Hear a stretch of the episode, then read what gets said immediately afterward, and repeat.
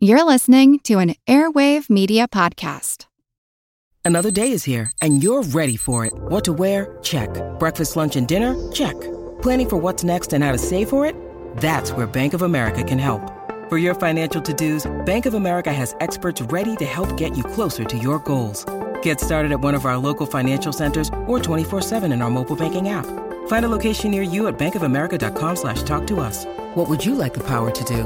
Mobile banking requires downloading the app and is only available for select devices. Message and data rates may apply. Bank of America and a member FDIC. When you need mealtime inspiration, it's worth shopping Kroger, where you'll find over 30,000 mouthwatering choices that excite your inner foodie. And no matter what tasty choice you make, you'll enjoy our everyday low prices, plus extra ways to save, like digital coupons worth over $600 each week. You can also save up to $1 off per gallon at the pump with fuel points. More savings and more inspiring flavors make shopping Kroger worth it every time. Kroger, fresh for everyone. Fuel restrictions apply. Welcome to the Age of Napoleon. Episode 106 The Art of Power. Thanks for joining me. As always, before we get started, I'd like to thank our Patreon supporters. Without your help, this show would not be possible. As for the rest of you, I'd like to invite you to join us on Patreon. We just published the 15th of our bonus episodes, which included topics like crime and punishment in Napoleonic France and the United Irishmen Rebellion of 1798. And of course, as always, patrons will have access to ad-free versions of the regular episodes. If any of that sounds appealing to you, visit patreon.com slash Age of Napoleon, and you can get access for as little as $2 a month. Anyway, we spent last episode looking at Napoleon's reforms and construction projects within the city of Paris, and taking a brief look at daily life in the City of Lights under the First Empire. In this episode, I'd like to continue on some of those same themes. As some of you may have noticed, there was a big glaring hole in our discussions of culture last episode, perhaps the most popular of all the attractions and pastimes of Napoleonic Paris visual art. This was a golden age for painting and sculpture. Much broader swaths of the public had access to the art world than at any point in history, and people of all classes were eager to see what it had to offer. Those in power were well aware of this trend, and many played an active role in encouraging it, both out of genuine interest and out of an appreciation for the power of art. The epicenter of fine arts in Napoleonic France, arguably all of Europe or even the entire world, was the institution we know as the Louvre Museum. Under the First Empire, it was known under a different name, the Napoleon Museum, which I think says something about just how important art was to the imperial government. However, in the interest of simplicity, I'll refer to the museum by its modern name. The Louvre was a new institution, less than a decade old when Napoleon rose to power. Contrary to popular belief, it was not the first art museum in history. The Uffizi of Florence, Oxford's Ashmolean, the British Museum, the Cortile del Belvedere, and the Capitoline Museums of the Vatican, and Paris's own Palais Royal all hosted art collections that were open to the public. But the Louvre, or the Central Museum of the Arts as it was originally known, was different. Those earlier institutions were not yet really museums in the modern sense. They were private collections belonging to institutions or families that were open to the public as an act of charity by their owners.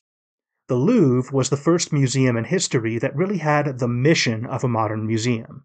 The people who built and maintained its collection were public servants, who saw themselves merely as stewards of art that belonged to the entire nation, perhaps even all of humanity. The French state saw the museum as an important pillar of the national greatness, and supported it with the type of resources few private institutions could hope to match. This way of doing things proved so successful that the Louvre would become the model for every other art museum in the world. Even today, a lot of the terminology and organization of museums are based on innovations pioneered at the Louvre during this era. The Louvre is closely associated with the Revolution. No surprise, it was overseen by the National Convention and opened in 1793, just as the Revolution was entering its most tumultuous phase. But more than that, the museum's mission fit perfectly with the ethos of the Revolution. The idea that the nation's cultural patrimony belonged to all the people of the nation, not only to a privileged few, dovetailed perfectly with the patriotic civic nationalism espoused by the new regime. The idea of a public space, open to all, where all visitors would be on equal footing, was inherently democratic. The museum represented the revolutionaries' higher intellectual aspirations, or pretensions depending on your perspective, the dissemination of knowledge, and the advance of human progress.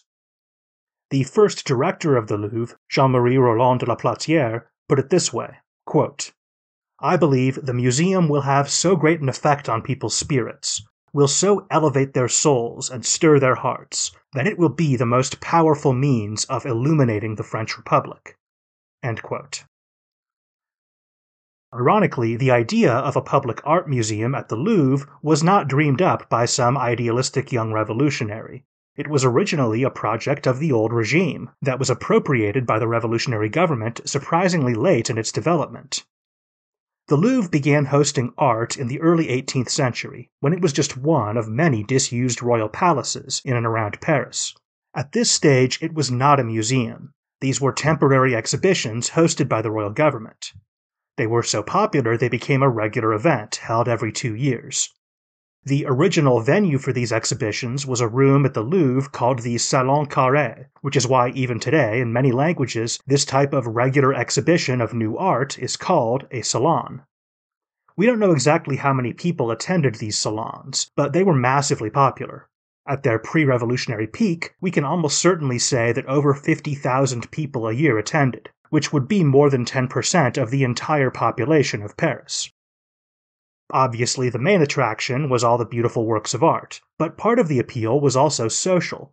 In the heavily class stratified world of old regime France, the salon at the Louvre was one of the few places where people of all walks of life rubbed elbows and shared the same experience. Even Queen Marie Antoinette attended several salons. A leading aristocrat and a poor worker might find themselves standing shoulder to shoulder, admiring the same painting, one visitor to a pre revolutionary salon described it The mixing of all ranks and orders of society, every sex and age. It is perhaps the only public place in France where everything offers the precious liberty of London. It is interesting to see a Frenchman thinking of London as the ultimate benchmark of political and social freedom. His descendants would have a very different view of their neighbors to the north. By the mid 1740s, the salons at the Louvre had become such a fixture of cultural life that there was a growing public outcry to make them permanent and give the city a real public museum. The essayist Etienne de la Font de Saint Yenne wrote an open letter to the great statesman Jean Baptiste Colbert, then serving as France's first minister. Do you imagine that these riches are displayed for the admiration and joy of the French people, for the curiosity of foreigners, for the study and emulation of our own school of painters? Know then, O great Colbert, that these beautiful works have not seen the light of day, having passed from the honorable place they once held at the chambers of their owners to an obscure prison in Versailles, where they have lain dying for the past fifty years and more. King Louis XVI was not deaf to this outcry. He set aside huge sums of money for the purchasing of art for a future museum, and put a capable man in charge of the project, Count Charles Claude d'Angiviller. You might question the government's priorities. By this point, the French monarchy was already sinking deeper into the financial hole that would eventually lead to crisis and revolution. But Louis was determined to be a good king. The people of Paris wanted a museum, and he believed in the project. And besides, his financial advisors were telling him that any sudden decreases in spending might spook lenders. And so, while the country slipped into the fiscal abyss, the government bought paintings and sculptures. In the late 1780s, the Count of Angiviller began a remodel project to prepare the Louvre to host this new institution. This too was tremendously expensive, but the results were impressive. The main gallery was now lit up by a massive wrought iron skylight, a marvel of engineering and technology. The Count beamed with pride at the unveiling of the new renovations, announcing to the assembled guests, quote, The establishment of a museum is surely not far off. He was right. The museum would open its doors just four years later, but surely nobody in the room on that day, May 15, 1789, could have guessed what fate had in store for the country before the doors opened. The Salon of 1789 was scheduled to open in August, less than a month after the storming of the Bastille. You might think there would be concerns about mob violence, or that people had more important things on their minds, but the event went ahead as planned, and was actually quite successful given the circumstances. Attendance dropped slightly, but everything went off without a hitch. There were some minor last minute changes. The famous painter Jacques Louis David pulled his portrait of Antoine Laurent Lavoisier and his wife at the last minute. Lavoisier was an eminent scientist, but his aristocratic background and work for the royal government made David's painting a poor fit for the moment. Ironically, today the painting is considered one of David's best. David's personal politics were quite radical. I've always wondered if he was moved to pull the painting in part due to embarrassment. He wanted to be a good revolutionary, and good revolutionaries don't paint admiring portraits of aristocratic royal officials. Amazingly, one of the paintings on display at the Salon of 1789 depicted the demolition of the Bastille. The painter Hubert Robert was famous for his ability to work quickly, and he had banged out a fully realized painting of the event in only a few weeks. It had been about a month since the fall of the Bastille, and already the event was passing from the realm of current events to the world of symbolism and legend. This was one of the reasons people visited the Salon, especially through the turbulent and eventful years of the Revolution and the Empire. Few painters worked quite as fast as Hubert Robert, but it was quite common to see important events from the preceding two years depicted at these salons. Photography had not yet been invented. Newspapers, pamphlets, and other printed materials sometimes included visual depictions of important news stories, but these were usually pretty crude and often bore little resemblance to their subjects. The great battles of the coalition wars and the political dramas of the revolution were little more than names to anyone who didn't directly participate. On the walls of the Louvre, people were finally able to get a glimpse of things they had heard or read about a thousand times, but had not witnessed. Momentous events that had changed the course of history and would have had a direct impact on the lives of all the people who viewed them. I sometimes wonder if we modern people, who live lives saturated in media, can fully appreciate what it must have meant for people living in the age of Napoleon to finally see realistic depictions of important events. Amazingly, despite all the violence and political upheaval of the 1790s, much of which took place in the streets of Paris itself, not a single salon was cancelled. These exhibitions were simply too important to France's various governments, to the artistic community, and to the public. And so the chaotic events of the period played out in the galleries of the Great Museum, as well as in the streets and in the halls of power. The Salon of 1791 included a portrait by Adelaide Labille Guiard depicting a young up and coming politician and lawyer, Maximilien Robespierre. The salon also included Jacques Louis David's iconic painting of the tennis court oath, one of the most dramatic moments of the first phase of the Revolution. Two years later, the Salon of 1793 was surprisingly apolitical. Perhaps people needed a break from the constant rumble of politics in the streets, or perhaps artists were afraid to tackle political subjects in this fraught, uncertain climate. Still, politics did creep into the Salon. The official programs identified this as the Salon of Year Two of the Republic, not as the Salon of 1793. For the first time, the event was co sponsored not by the Royal Academy of Painting and Sculpture, but by a new similar organization with an appropriately revolutionary name, the Commune of the Arts. Shortly after this salon ended, the permanent collection opened its doors for the first time. Admission was free three days a week. The only rules were that you couldn't be visibly drunk, and, like all museums, you had to agree not to touch the art. Most of the permanent collection came from the former royal collection, with the addition of a few pieces that had been confiscated from the aristocracy or the church. Soon there would be a flow of new pieces, looted in the wake of the Republican army's conquests. By the Salon of 1795, the political climate had changed yet again. That year's exhibition opened only a few weeks after the Thermidorian reaction and the fall of Robespierre. France's most famous painter, Jacques Louis David, was unable to attend because his Jacobin political activism had landed him in prison. However, the organizers of the salon were gracious enough to hang David's painting, Woman and Her Son, as planned. The artist Jean Louis Laneuville's portrait of the Jacobin politician Jules Francois Paré was displayed as well. When he first sat for the portrait, Paré had been one of the most powerful men in France, Minister of the Interior and a close ally of the great Georges Danton. By the time the portrait was finished and hung in the Louvre, Paré was an average citizen, having lost everything in Danton's fall. He was lucky to have escaped with his freedom and his head still attached to his body. I wonder if Paré attended the salon and contemplated whether or not he still resembled the hopeful, handsome, confident man in that painting. In 1796, the organizers of the Salon broke with convention and opened another exhibition only a year after the previous one. This would be the first time an image of Napoleon Bonaparte graced the walls of the Louvre, a very small and not particularly notable print by the artist Hilaire Ledru, just one of a series of prints depicting the great generals of the Republic.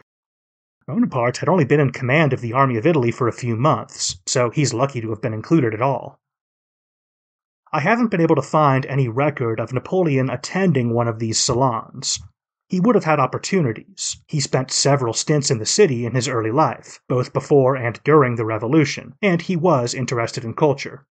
However, Bonaparte's first documented visit to the Louvre came in 1797, when it was the venue for a banquet in his honor, celebrating the successful conclusion of the First Italian campaign. By the time of the next Salon in 1798, the cultural impact of the First Italian campaign could already be seen. There was a painting of General Augereau storming the bridge at Arcole, a portrait of General Berthier painted in Milan shortly after the city fell to the French, and a striking bust of Napoleon himself. Another salon was held the very next year, and it included a whole series of prints depicting the events of the First Italian campaign by Carle Vernet. By the time of the next salon in 1800, Napoleon Bonaparte was master of France. Napoleon and this new museum at the Louvre were a perfect fit. As we've discussed in past episodes, he worked hard to paint himself as a man of intellectual substance. He'd gotten himself appointed to the Institute of France, brought the savants to Egypt, and often hobnobbed with scientists, writers, and other men of letters. Some of this was political. Napoleon had always seen intellectuals as an important part of his constituency. They weren't a particularly large segment of the population and had little political power in their own right, but there were so many upper and middle class people under the spell of the Enlightenment that it was important for a ruler to be seen as a patron and even a participant in intellectual life. But I think some of this was also personal.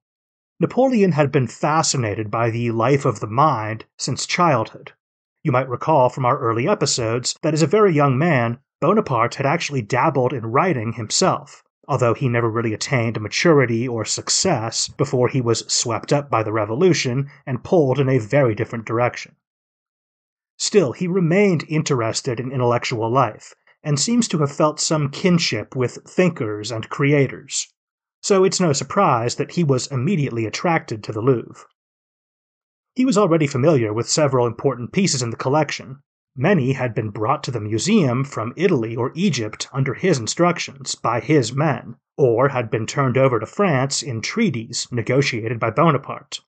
So perhaps it was somewhat fitting when, in 1803, the name of the institution was changed from the Central Museum of the Arts to the Napoleon Museum. During his years in power, Bonaparte was a massive influence on the museum.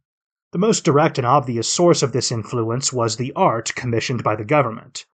Napoleon had very specific ideas about how he wanted himself, his government, and important events of the day depicted by French artists. He also worked very closely with the director of the museum, a man named Vivant Denon, who we mentioned last episode. Denon and Napoleon knew each other well. He had been one of the leading savants in Egypt and had contributed greatly to the intellectual side of the expedition. Denon came from the minor nobility and had worked as a writer, artist, and diplomat before entering Napoleon's orbit. His official titles were Director General of Museums and Director of the Napoleon Museum, but the Emperor consulted him on all kinds of cultural matters. For instance, as we saw last episode, he also had a hand in designing public monuments. Denon had an artist's eye, but he was also an extremely energetic and capable administrator and organizer, a rare combination. By all accounts, Napoleon was right to place so much trust in him. Under Denon and Napoleon, the Louvre truly became what its founders had envisioned the most important cultural institution in the world. eBay Motors is here for the ride. Remember when you first saw the potential, and then through some elbow grease, fresh installs, and a whole lot of love, you transformed a 100,000 miles and a body full of rust into a drive that's all your own? With over 122 million parts for your number one ride or die, you can make sure your ride stays running smoothly. Brake kits, LED headlights, exhaust kits, turbochargers, bumpers, whatever your baby needs, eBay Motors has it. And with eBay Guaranteed Fit, it's guaranteed to fit your ride the first time, every time, or your money back. Plus, at these prices, you're burning rubber, not cash. Keep your ride or die alive at ebaymotors.com. Eligible items only, exclusions apply. So, what would it have been like to visit the Great Museum in its chaotic, dynamic early years? For starters, only a small fraction of the complex was actually devoted to the display of art for the public. The Louvre is a former royal palace, and like all the former palaces of the kings and queens of France, it is absolutely huge. A royal palace was more on the scale of a mall or a stadium or some kind of corporate or government headquarters than a residence. Remember, the very concept of a museum was still new, and people were still experimenting with the idea, trying to find out what worked and what didn't. The people steering the Louvre during this early formative period all agreed they wanted the institution to be the home and headquarters of French art. But there were many competing visions of what that might actually mean. Many of these visions were ambitious and wide ranging. They wanted to make the Louvre the nerve center of the entire cultural world. This meant the institution would also serve as a headquarters for various artistic schools and societies. Some of France's most eminent artists were allowed to have their studios inside the complex, and according to some sources, some of them even lived there. There were even government offices inside the Louvre. This is not a very well known part of the history of the museum, but it would be the case for roughly two centuries. The last French government offices inside the complex closed in the 1990s. So, a visitor during this period would have seen all kinds of people coming and going. Not only fellow members of the public there to tour the galleries, but bureaucrats and politicians on state business, or artists and intellectuals on their way to work or meetings. It would have been very common to see artists or students sketching or copying in the galleries. A visit to the Louvre was not only a chance to see the collection, but a chance to peek inside the epicenter of the art world, maybe even feel like you were a participant in all the activity going on around you. As for the complex itself, as we've already mentioned, it was absolutely huge, and different parts of it looked wildly different. The galleries open to the public were newly renovated and quite beautiful. Other areas were much shabbier, having been unused for decades and fallen into disrepair. Parts of the Louvre were practically ruins, and just a short walk away you could see brand new cutting edge architecture. In the early days of the Revolution, before the foundation of the museum, the great liberal revolutionary Bertrand Barrère put it this way quote, The Louvre and the Tuileries are monuments of greatness and of indigence.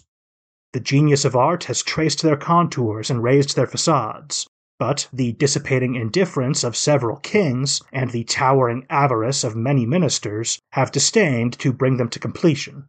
The revolutionaries had invested heavily in renovating and rebuilding the Louvre. They saw this project as a microcosm of their grander national project rejuvenating and modernizing something great that had been left to rot due to the incompetence and corruption of the old regime, just like France itself. But this process was still ongoing under Napoleon. And so, a visitor under the consulate or empire might also encounter the bustle of an active construction project, workmen and managers coming and going, and supplies being delivered.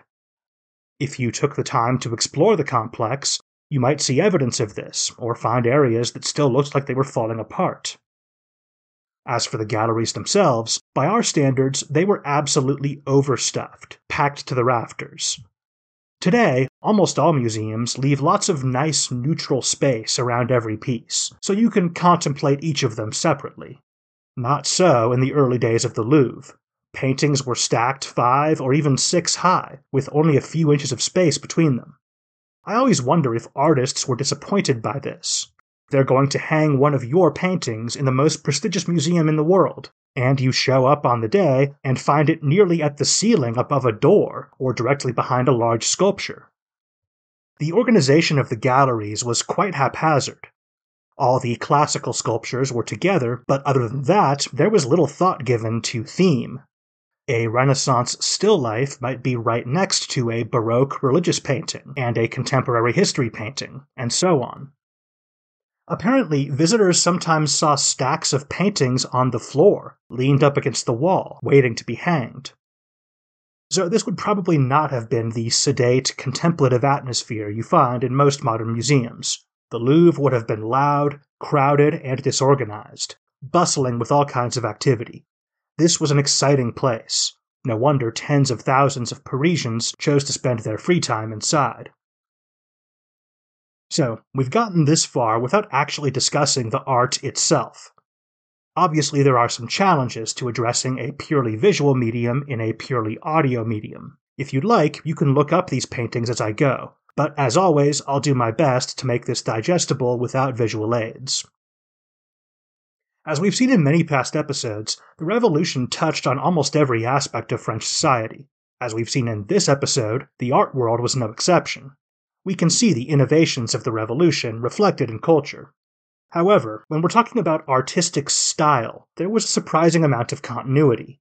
This was not like the great communist revolutions of the 20th century, which were typically followed by cultural revolutions, sweeping away bourgeois art styles and promoting new styles of so called proletarian art. There was nothing really equivalent in France in the 1790s. Today, people sometimes associate the ornate Baroque and Rococo styles with the old regime, and the more austere, Roman influenced neoclassical style with the Revolution. But by the 1780s, Baroque and Rococo had been out of fashion for years, and neoclassicism was already well established. There was a shift away from religious subjects. Some of this may have been ideological, but there was also the fact that the French Catholic Church was busy fighting for its very survival, and thus not commissioning new artwork. The government was more than happy to pick up the slack. This, too, was nothing new. The French government had been a major buyer and commissioner of art since long before the Revolution. But under Napoleon, this became a major national priority. Even the emperor himself got personally involved. We've talked in many past episodes about Napoleon's keen eye for public opinion, and discussed the way he manipulated writers and the press. He had very specific ideas about how he wanted to be depicted, not only his personage, but his regime, his armies, and the events of his life. He was not shy about imposing these standards on artists employed by his government. To take one example, shortly after Napoleon's seizure of power, one of the greatest French painters of this era, Antoine Jean Gros, began a new project, a depiction of the Battle of Nazareth, a small engagement during Napoleon's invasion of Syria and Palestine in 1799. Gros planned for this to be a monumental work, over 8 meters or 26 feet wide, depicting the entire scene of the battle with hundreds of individual figures and all kinds of action. As I mentioned in our episodes on the Egyptian expedition, the seeds of the Orientalist movement were just beginning to sprout. The public was eager for depictions of the Middle East, and romantic stories of France's recent encounter with the region and its people were very popular. And of course, the painting would flatter the new government, depicting a crushing victory by Napoleon's forces, led by one of his most loyal subordinates, General Jean de Junot. The first consul visited Gros's studio to see his progress. Gros and his assistants were probably shocked when Napoleon told them this would not do. He advised Gros to cut the painting down by about 80% to roughly 6 feet or just under 2 meters. Gros was a smart man, and he understood what advice from Bonaparte really meant, and immediately complied. And so, Gros's Battle of Nazareth exists today as just another war painting from an era that produced a lot of them. It's not particularly well known, and is generally not considered among Gros's best or most notable work. So, why did Napoleon decide to meddle with this painting? Modern historians seem to agree it had something to do with the man Gros wanted to depict as the hero of the battle, General Junot. Junot had been one of Napoleon's most loyal followers since the very beginning. As you might recall, he had been one of Bonaparte's assistants all the way back at the Siege of Toulon in 1793. Napoleon didn't doubt Junot's personal loyalty, but he did not consider him politically reliable. Junot was an outspoken liberal and Republican. During the Revolution, he had dropped out of law school to join the army to fight for his left wing beliefs, and, unlike Napoleon, he had more or less stayed true to his convictions. Even as early as 1800, when Gros began work on the Battle of Nazareth, Napoleon knew he wanted to take the French government in a more conservative and authoritarian direction, and he knew his friend Junot might object. Bonaparte didn't want to do anything that might increase Junot's public profile, in case he became a critic of the government, and so Gros's painting had to be drastically revised. Gros used the leftover canvas, cut away from the Battle of Nazareth, to paint a different scene from the invasion of Syria and Palestine Napoleon visiting the plague victims of Jaffa. We discussed both the incident and the painting all the way back in episode 47. Perhaps fittingly, this was a highly propagandistic work that depicted First Consul Bonaparte in much the same way earlier artists had depicted kings and emperors, Clearly, Gros had gotten the message. Seven years later, Gros took on a very different commission from the government a depiction of the Battle of Eylau, those two days of hell in the Polish snows, in February of 1807, which we discussed in detail in episode 100. The government told Gros they wanted realism.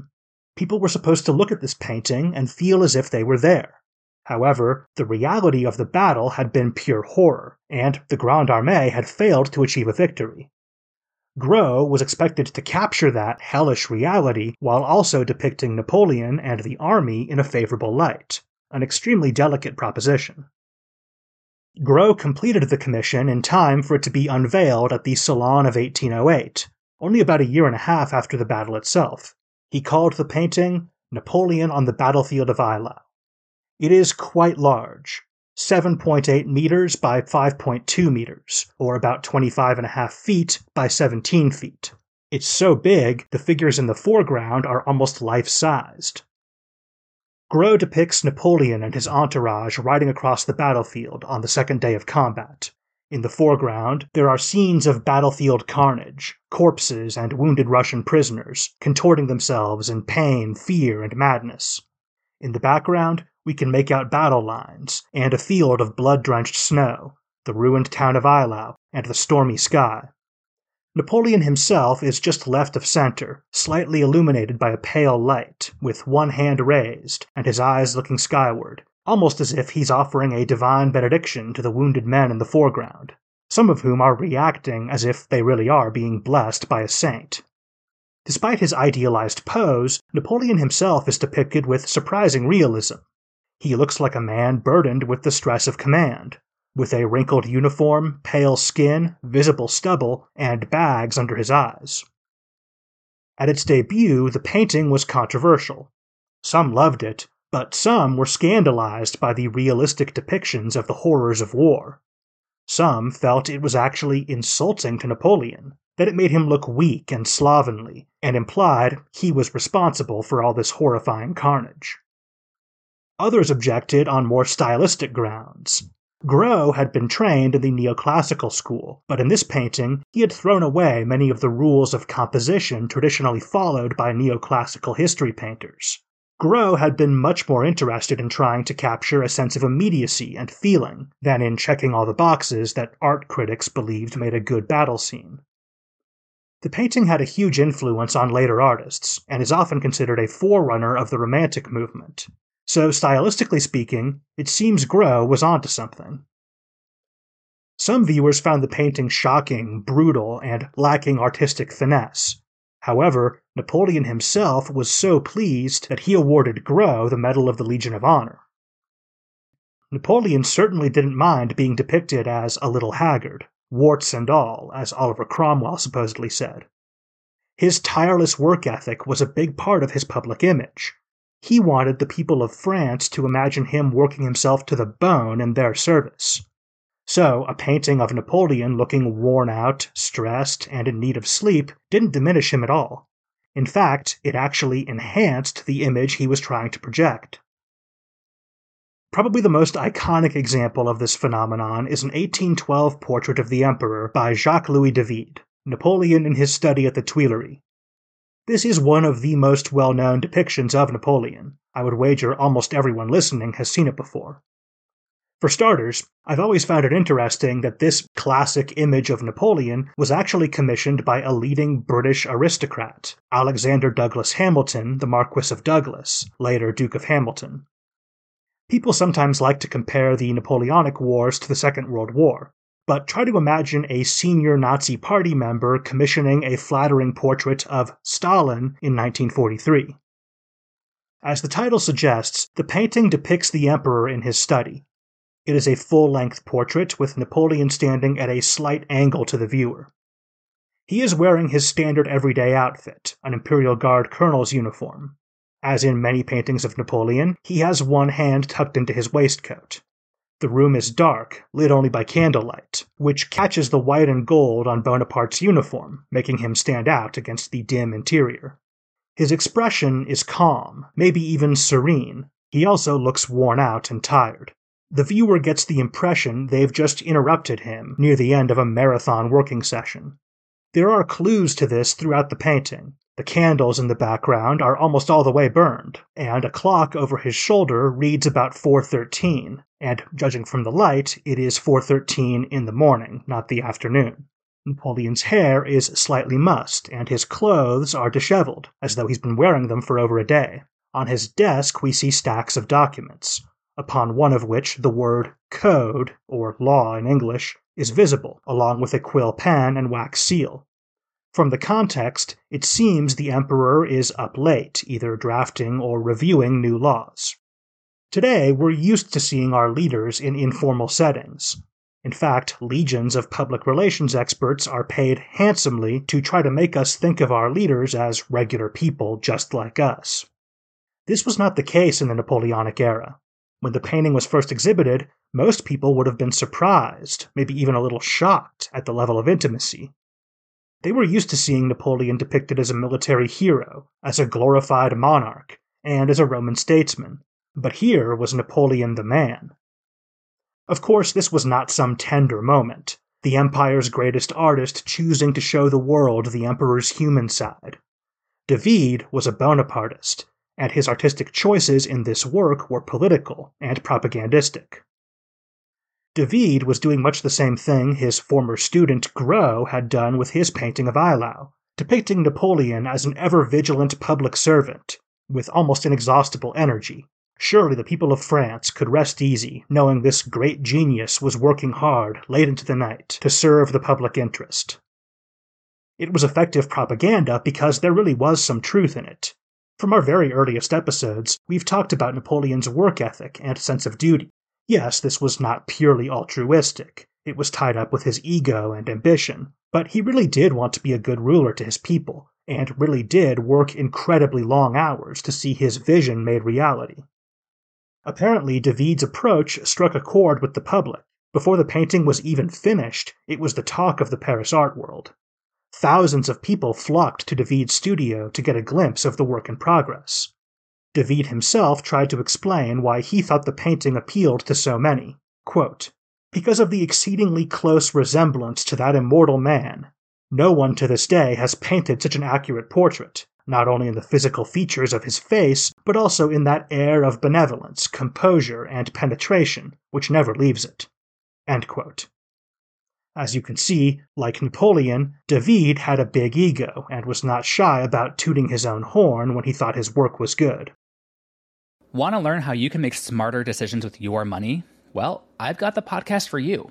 I'm Sean Pyles, and I host NerdWallet's Smart Money Podcast. On our show, we help listeners like you make the most of your finances. I sit down with NerdWallet's team of nerds, personal finance experts in credit cards, banking, investing, and more. We answer your real-world money questions and break down the latest personal finance news. The nerds will give you the clarity you need by cutting through the clutter and misinformation in today's world of personal finance.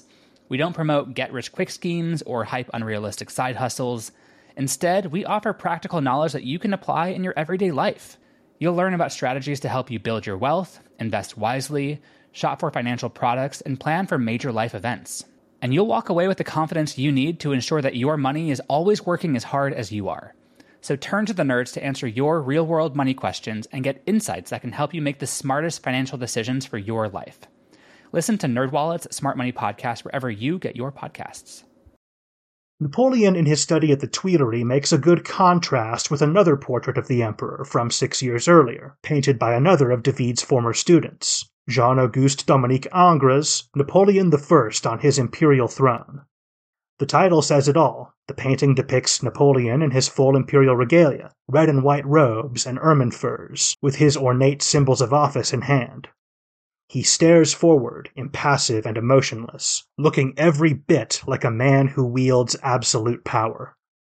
Ingres is usually considered part of the neoclassical school, but in this painting he borrowed heavily from the old Renaissance masters, particularly from their depictions of God and Zeus. In some ways, this is the polar opposite of the approaches of Gros and David that we just discussed.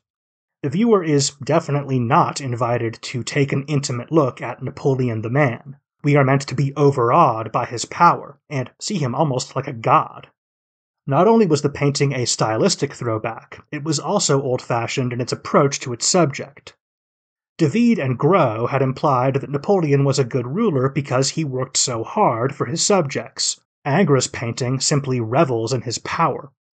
The Parisian public seems not to have enjoyed being reminded of Napoleon's total domination over the country.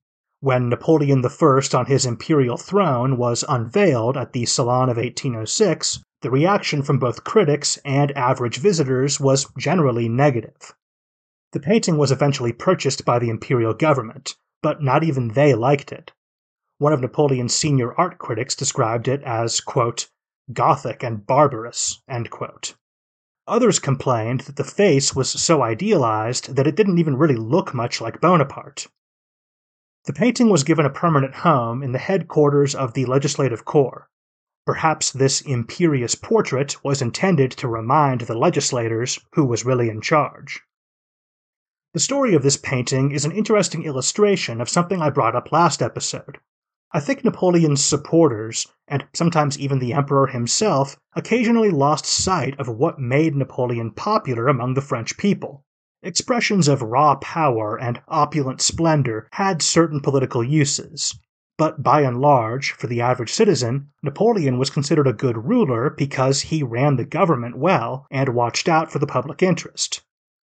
With that in mind, I don't find it at all surprising that people preferred seeing him as a flesh and blood person, gifted with unique talents, who was working tirelessly for the public good, rather than as some godlike figure, lording over the country like an ancient tyrant. I'd like to discuss another painting from 1812, The Charging Chasseur by Theodore Géricault. Géricault himself was actually a product of the Louvre, he was much younger than the artists we've been talking about so far, and much of his artistic training took place at the museum. As the title suggests, the charging chasseur depicts a light cavalry officer on a rearing gray horse. He is twisting in his saddle, looking backwards, presumably about to give his troopers the order to charge. The background is murky, mostly obscured by smoke. We can see just enough to be able to tell this is a battle scene. This dynamic composition is often seen as another harbinger of the Romantic movement. When it was unveiled at the Salon of 1812, the painting immediately generated debate, and continues to do so today. The most obvious reading of the painting is the most literal. It is a bold, visually striking battle painting. But over the years, many viewers have seen more. The officer is about to order a charge. As we discussed in our episode on the cavalry, that would mean feeding his men's aggression, getting them pumped up and ready to press home the attack, come what may. And yet, the expression on the officer's face is melancholy, maybe even resigned. Premonitions of death are a common soldier's superstition, and it has been suggested by many that that's exactly what's going on here. The officer looks sad yet stoic because he believes this charge will be his last, but is resolved to lead his men forward anyway, even if it means his own death. So, what looks like a relatively straightforward depiction of a military scene might actually be something much more poignant. By 1812, public enthusiasm for the war in France was flagging. Tens of thousands of Frenchmen had gone to their deaths in battle, and the casualty numbers just kept mounting. Perhaps Géricault was tapping into these sentiments. We see doubt creeping into the mind of the chasseur officer, and many in France were beginning to feel their own doubts about this war. The man in the painting was a real person, Alexandre Dieudonné, a friend of Géricault's, who really was a lieutenant in a chasseur regiment. By the time the painting was exhibited at the Salon of 1812, Lieutenant Dieudonné was in Russia, where he would soon be declared missing in action, never to be heard from again. And so, for all its boldness and dynamism, the painting can be seen as a harbinger of doom, not only for Lieutenant Dieudonné, but for the whole army, and maybe even the Empire itself. Two years later, Géricault painted a companion piece, The Wounded Cuirassier Leaving the Front Lines, which for some reason is usually referred to in English simply as The Wounded Cuirassier.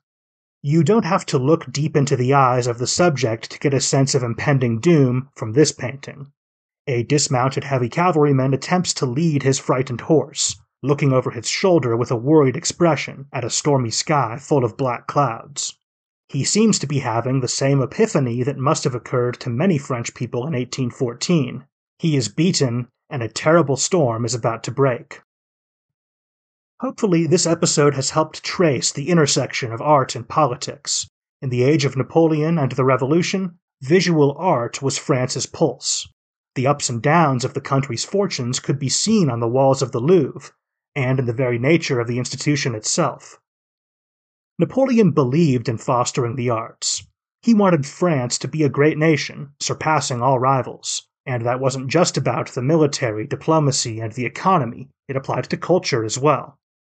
In the era before widespread mass media, art played a huge role in shaping public opinion.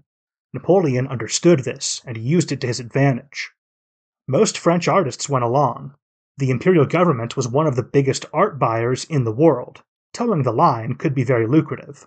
And of course, they surely felt the same pressure to conform that affects anyone living under a dictatorship. However, it should be said that this was not a totally one way street. Many artists and intellectuals genuinely supported the imperial regime. Perhaps they might have felt differently if the government hadn't invested so heavily in culture, but I think there's something more going on here.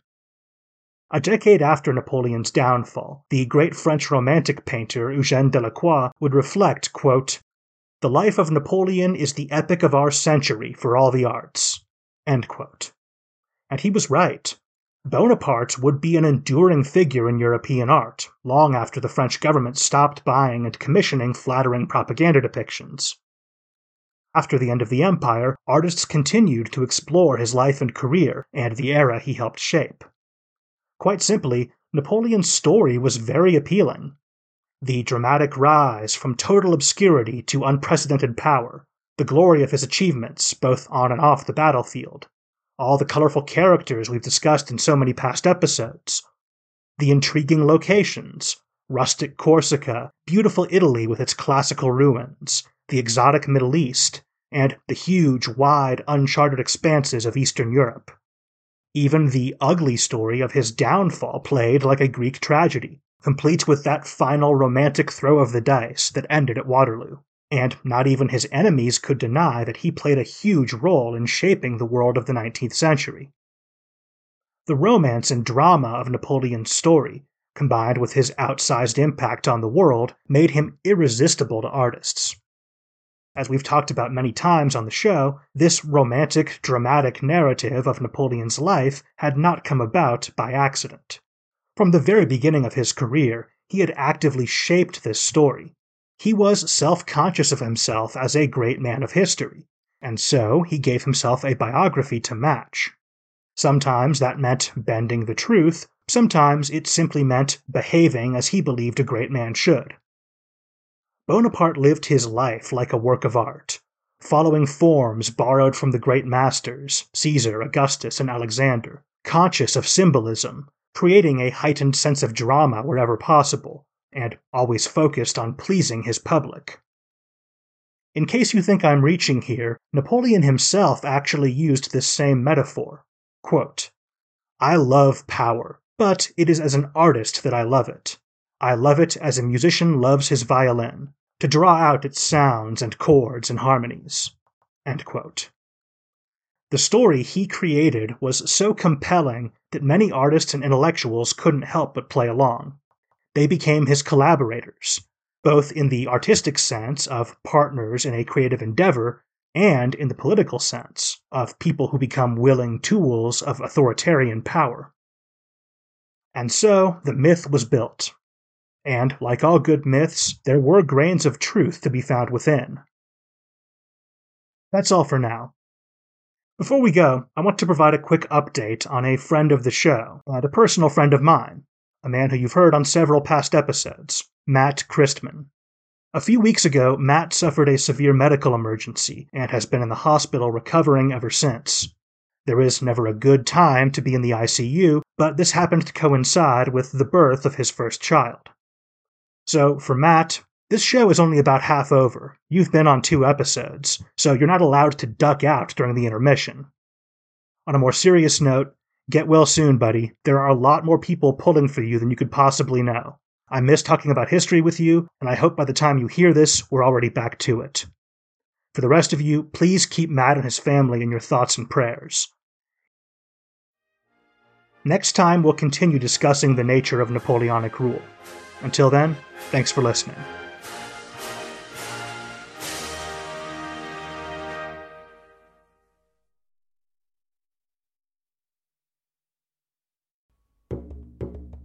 Have you ever gazed in wonder at the Great Pyramid? Have you marveled at the golden face of Tutankhamun? Or admired the delicate features of Queen Nefertiti? If you have, you'll probably like the History of Egypt podcast. Every week, we explore tales of this ancient culture. The History of Egypt is available wherever you get your podcasting fix. Come, let me introduce you to the world of ancient Egypt.